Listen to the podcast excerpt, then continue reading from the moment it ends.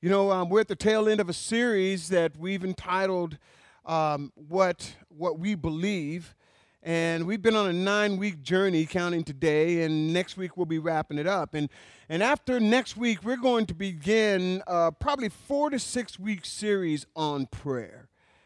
Uh, we're going to examine the prayer that Jesus prayed in Matthew six.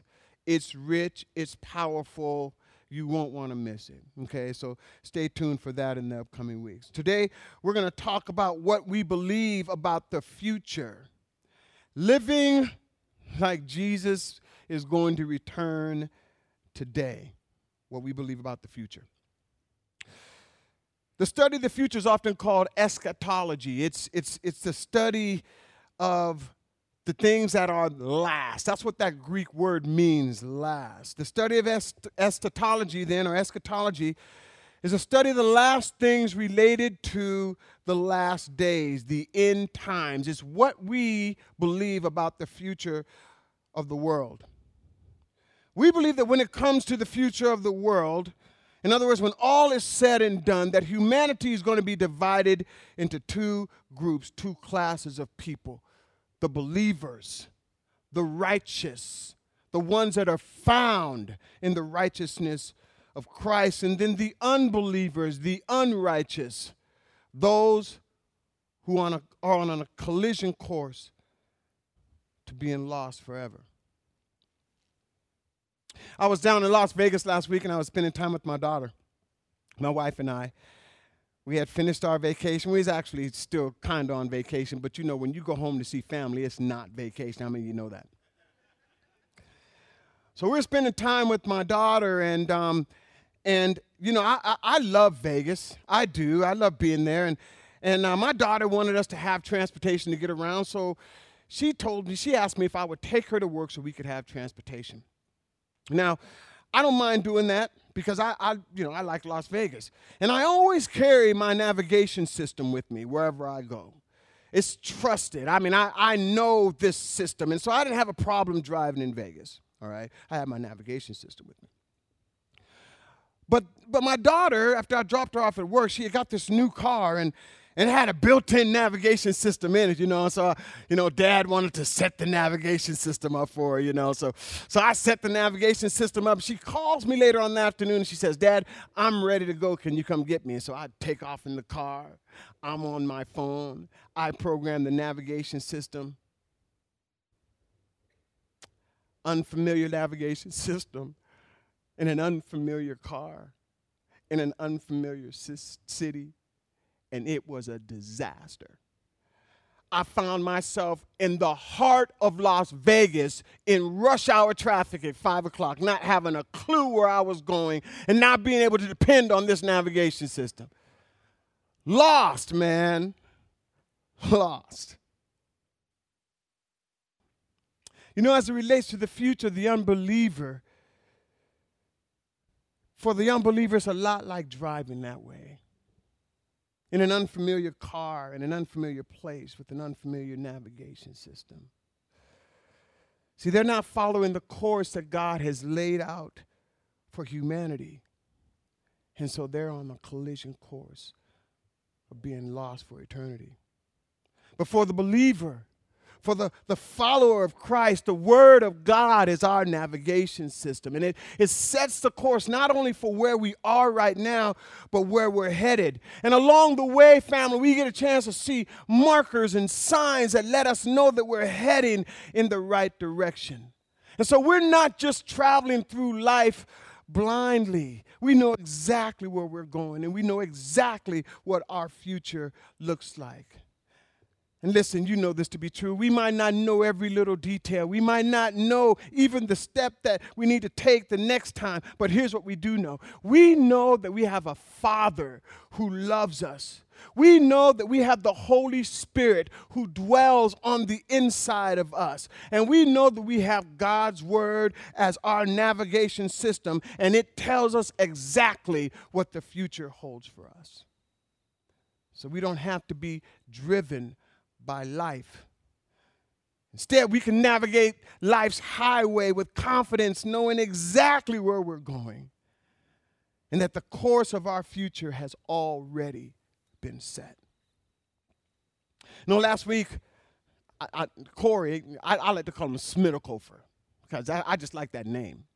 Last week, Smiddlekofer set me up really good, man. He talked about the church and the, the nature of the church and, and who we are and, and what we're supposed to be doing, called to a work as representatives of the kingdom of God, right?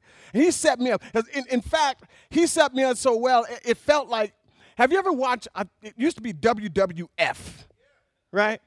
I, I think it's called WWE now. Have you ever watched WWE where you've got, you've got the tag teams, right? And, and you've got you got the tag team that's winning, and the guy that's winning in the ring, in the ring he's just kind of bouncing around. He's like, yeah, I got the dudes laying all out there, and he's just like jumping around. And the guy outside the ropes, he's standing out there like, man, tag me in, tag me in, tag me in, because he wants some of that. You know what I mean? I kind of feel like Smiddlekofer set me up like that. I feel like he set this thing up so well for me to teach this message that it's like me jumping off the ropes and getting ready to body slam the devil, man. He set me up. Because listen, this is what he said. He said, when it comes to the church, to the future of God's people, we're on task if we do what God has called us to do. And if we step into who God has called us to be, we are living our future right now. We're living it. And so he went on to say that there should be a sense of urgency in the body of Christ to begin living life as Jesus was coming back today because he could. He could very well come back today. So, what does it mean to live life as if Jesus is coming back? As he's, if he's coming back today, let me give you three examples of what that means. First, we must stay awake. We must stay awake. Jesus instructs us in Mark chapter 13. He says, Listen, pay attention to the end times. He says, Wake up, be alert. He's talking about the second coming, his second coming, and, and the rapture of the church that could happen any moment. Mark chapter 13, Jesus says this He says, But concerning that day or that hour, no one knows, not even the angels in heaven, nor the Son but the Father only. And therefore, be on guard. Keep awake. For you do not know when the end time will come. It's like a man going on a journey, and when he leaves home, he puts his servants in charge, each with his work, and commands the doorkeeper to stay awake. Therefore, stay awake, for you do not know when the master of the house will come in the evening, or at midnight, or at the rooster crowing or in the morning unless he comes and suddenly finds you asleep. And what I say to you, and he was talking to the church then, but he's talking to us today. Says, What I say to you, I say to all stay awake. You see, family, the rapture of the church is our future. The rapture of the church is Jesus coming back for his people, for his church. Listen, it is going to happen. Uh, some of y'all some of y'all didn't hear that. It is going to happen.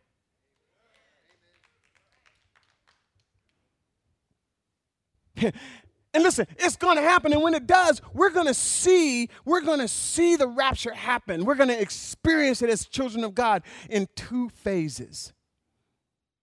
First Thessalonians chapter 4 verse 15 Paul writes this he says he says for this I declare to you by the word from the Lord that we who are alive who are left until the coming of the Lord will not precede those who have fallen asleep for the Lord himself will descend from heaven with the cry of a command. Listen, everybody say, This is our future.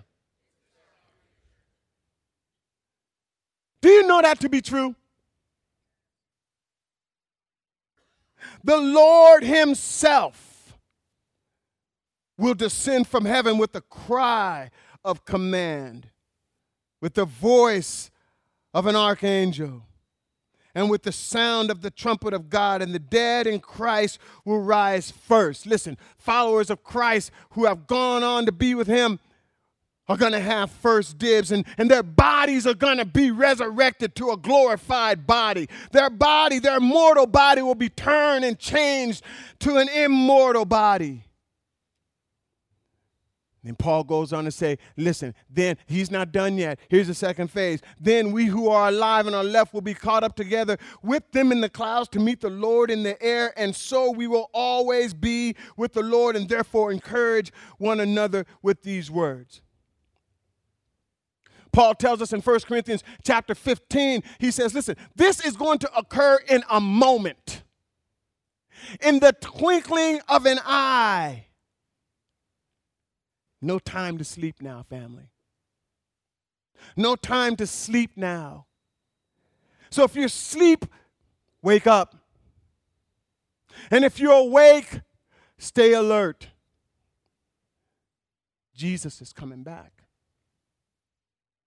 He's coming back. So living as, as if Jesus is returning today means that we need to stay awake. It also means that we should be living with a longing. I was sitting in my office yesterday. The face of a young man came across my, my mind, and I miss him.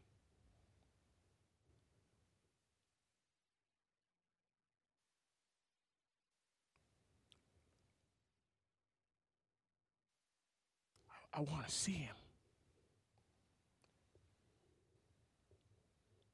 I want to hear his voice. I want to see his face.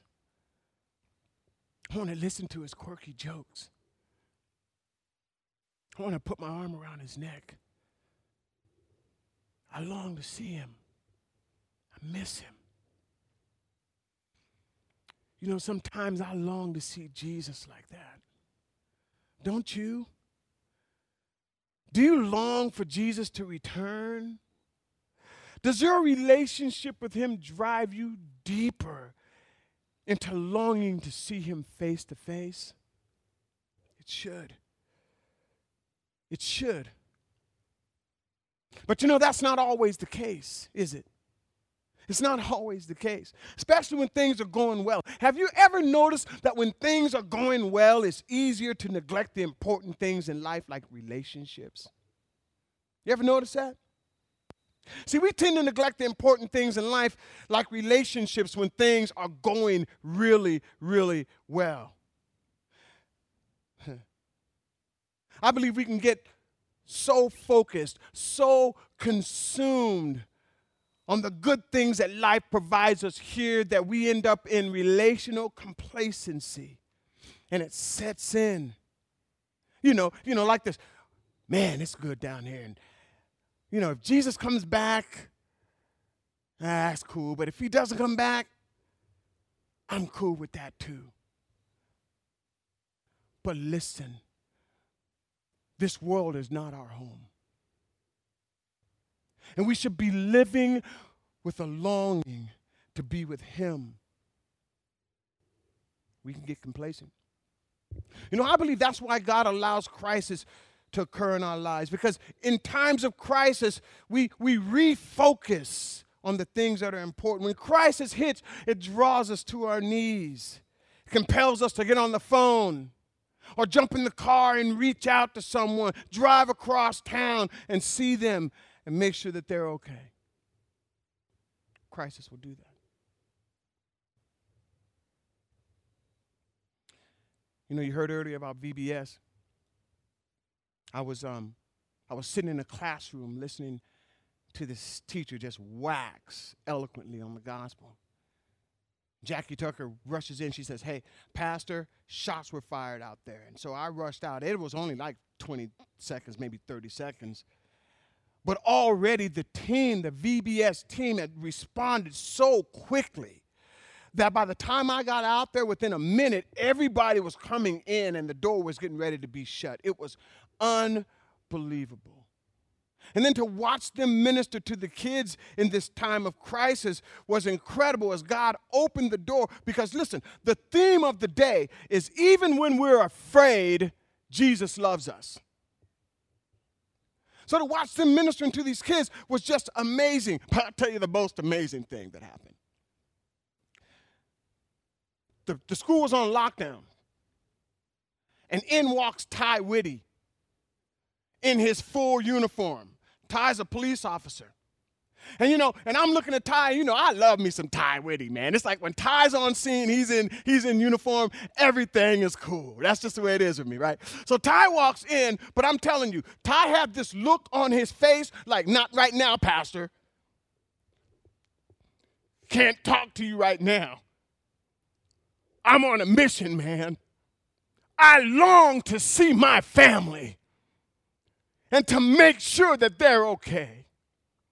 I want to embrace my wife and my kids and make sure they're okay. Dude, I love you and everything, but I ain't got time for it right now until I reunite with my family.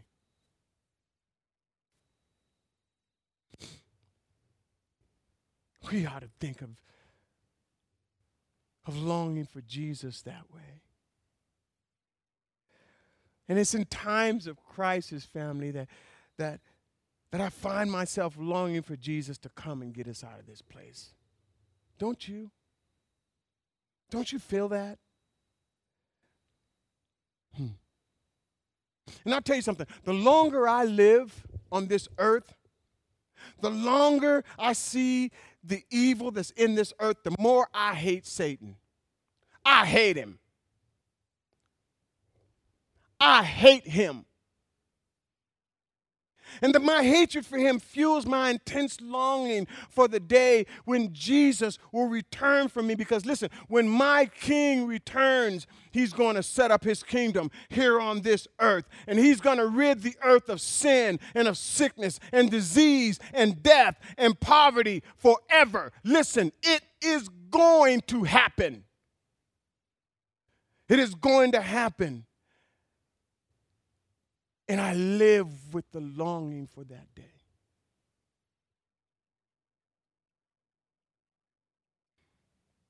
I think that's the way that Jesus wants us to live.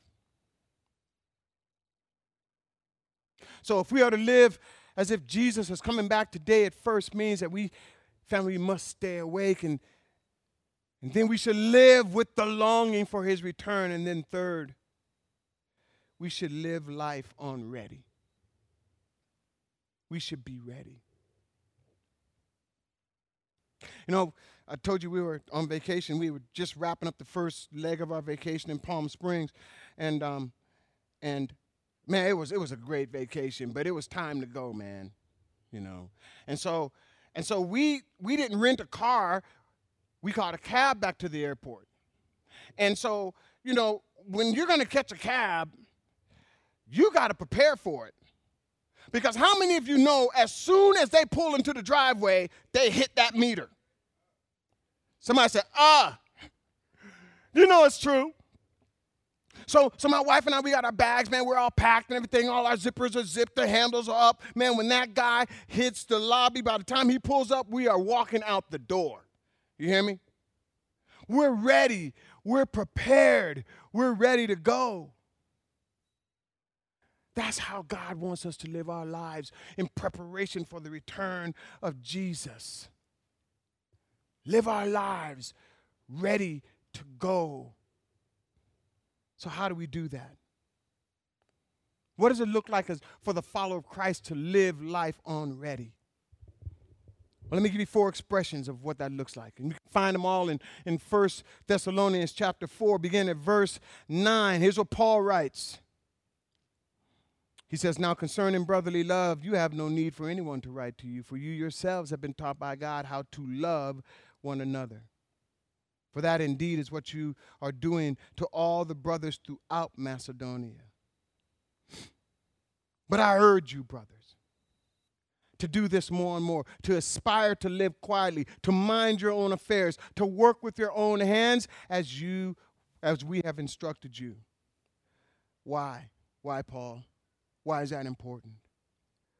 so that you may walk properly before outsiders and be dependent on no one.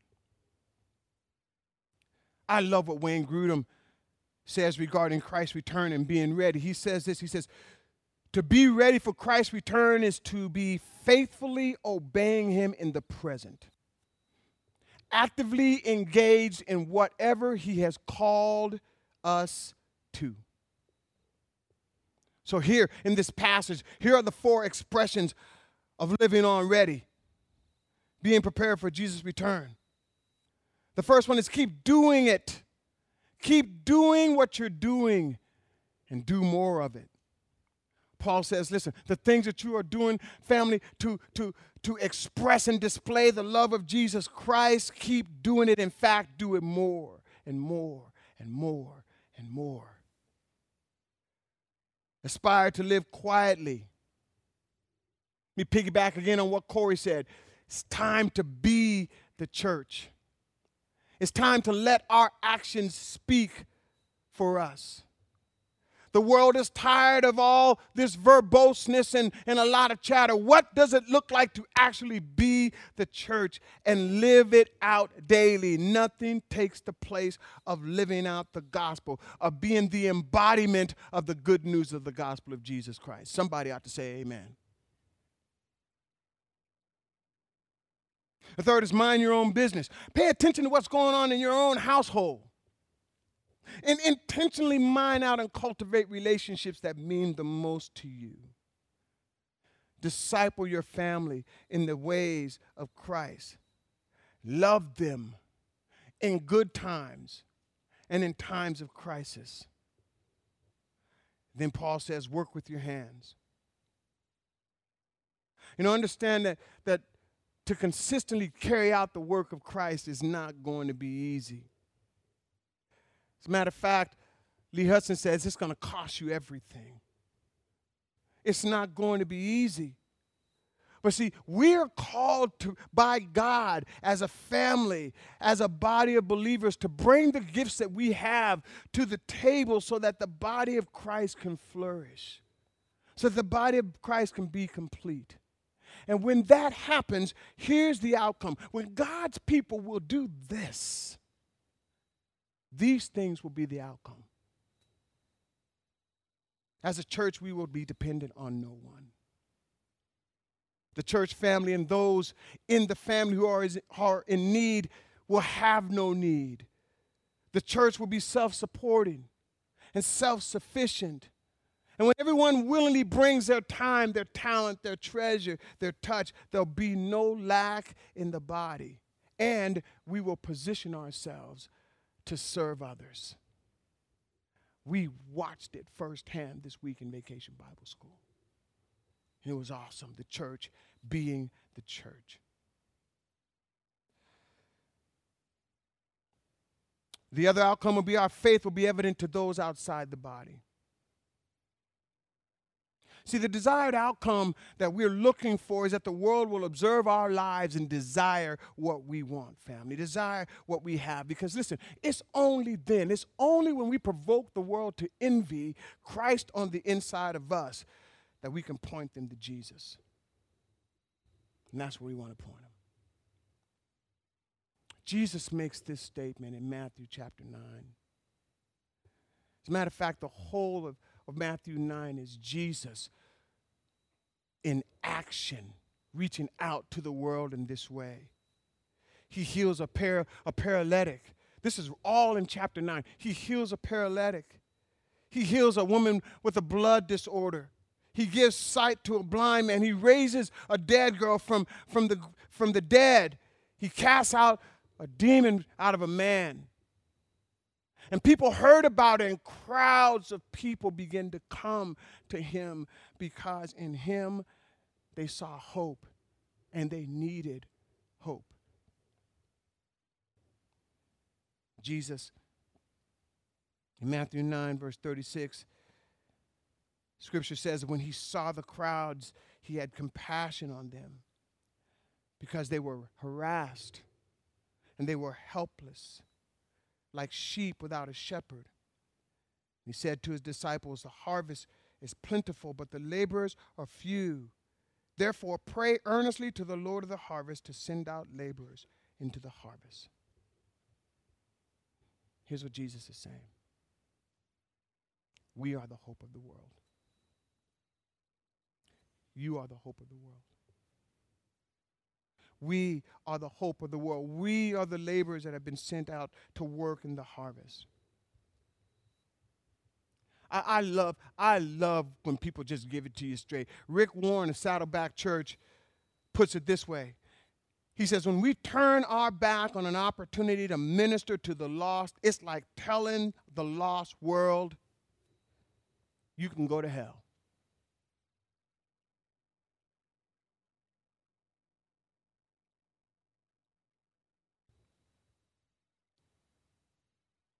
When we turn our back on an opportunity to minister to the lost, it's like lost world.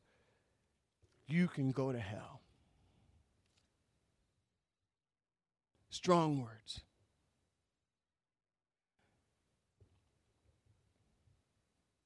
As kingdom representatives, family, our, our navigation system is on. The course of our future is already set for us. The question is will we live our lives in such a way that the world around us, those who are lost and are on a collision course to spend an eternity lost and without hope, eternally separated from God, will we live our lives in such a way that they will look at our lives and want to change their course because they see what we have and they want what they see in us? Will they see enough in us to want to follow us because, because they can see that we know where we're going? That we know what our future holds for us? That's the way that God wants us to live our lives, as if Jesus is coming back today. Lee, you can bring your team up. I want to close with some questions today that I want you to ponder and respond to this week as you have a chance. I believe the Lord will give us chance. Here's the first.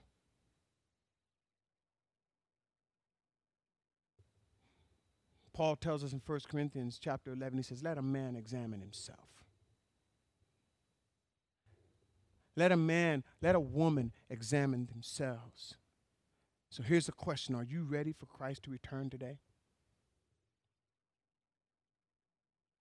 Are you ready? If he cracked the sky today to rescue and take home his children, will you be in that number? Do you know that for sure?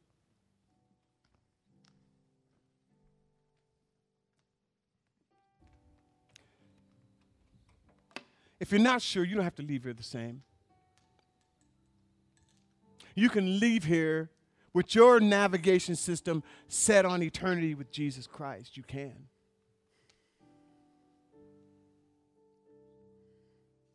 Here's the second question. If you knew that, that he was going to return within 24 hours, what situations or relationships would you want to straighten out before he came back?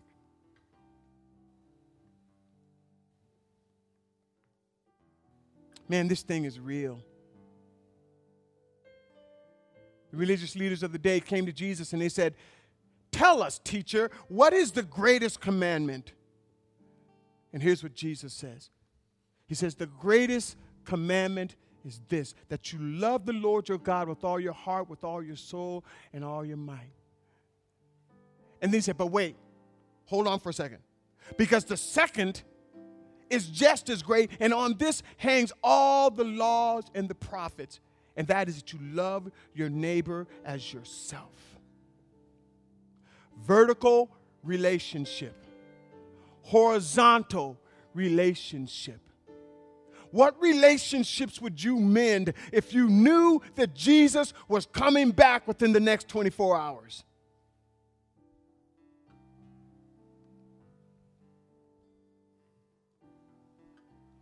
Finally, Who do you know that's an unbeliever who's ripe for the gospel of Jesus Christ? Someone that you know is lost, and you know it. Someone you know that if they died in their sins, that they would spend eternity separated from God, and you know them. Maybe you've been witnessing to them for a while, and you know that their spirit, their heart is ripe to receive the gospel. Will you ask God to show you how to reach out to them this week? Will you ask Him, will you pray for an opportunity to have an audience with them so you can point them to Jesus? Our future is set, and we are the hope of the world. So let's be about the mission that God has called us to do. Let's be a family on mission. Learning how to be a disciple of Jesus Christ who makes disciples of Christ who are living as if he's going to return today. Because you know what? He just might. Father, thank you for this time of sharing truth. May it penetrate our lives and may we live our lives in readiness and obedience to you, being ready for your return.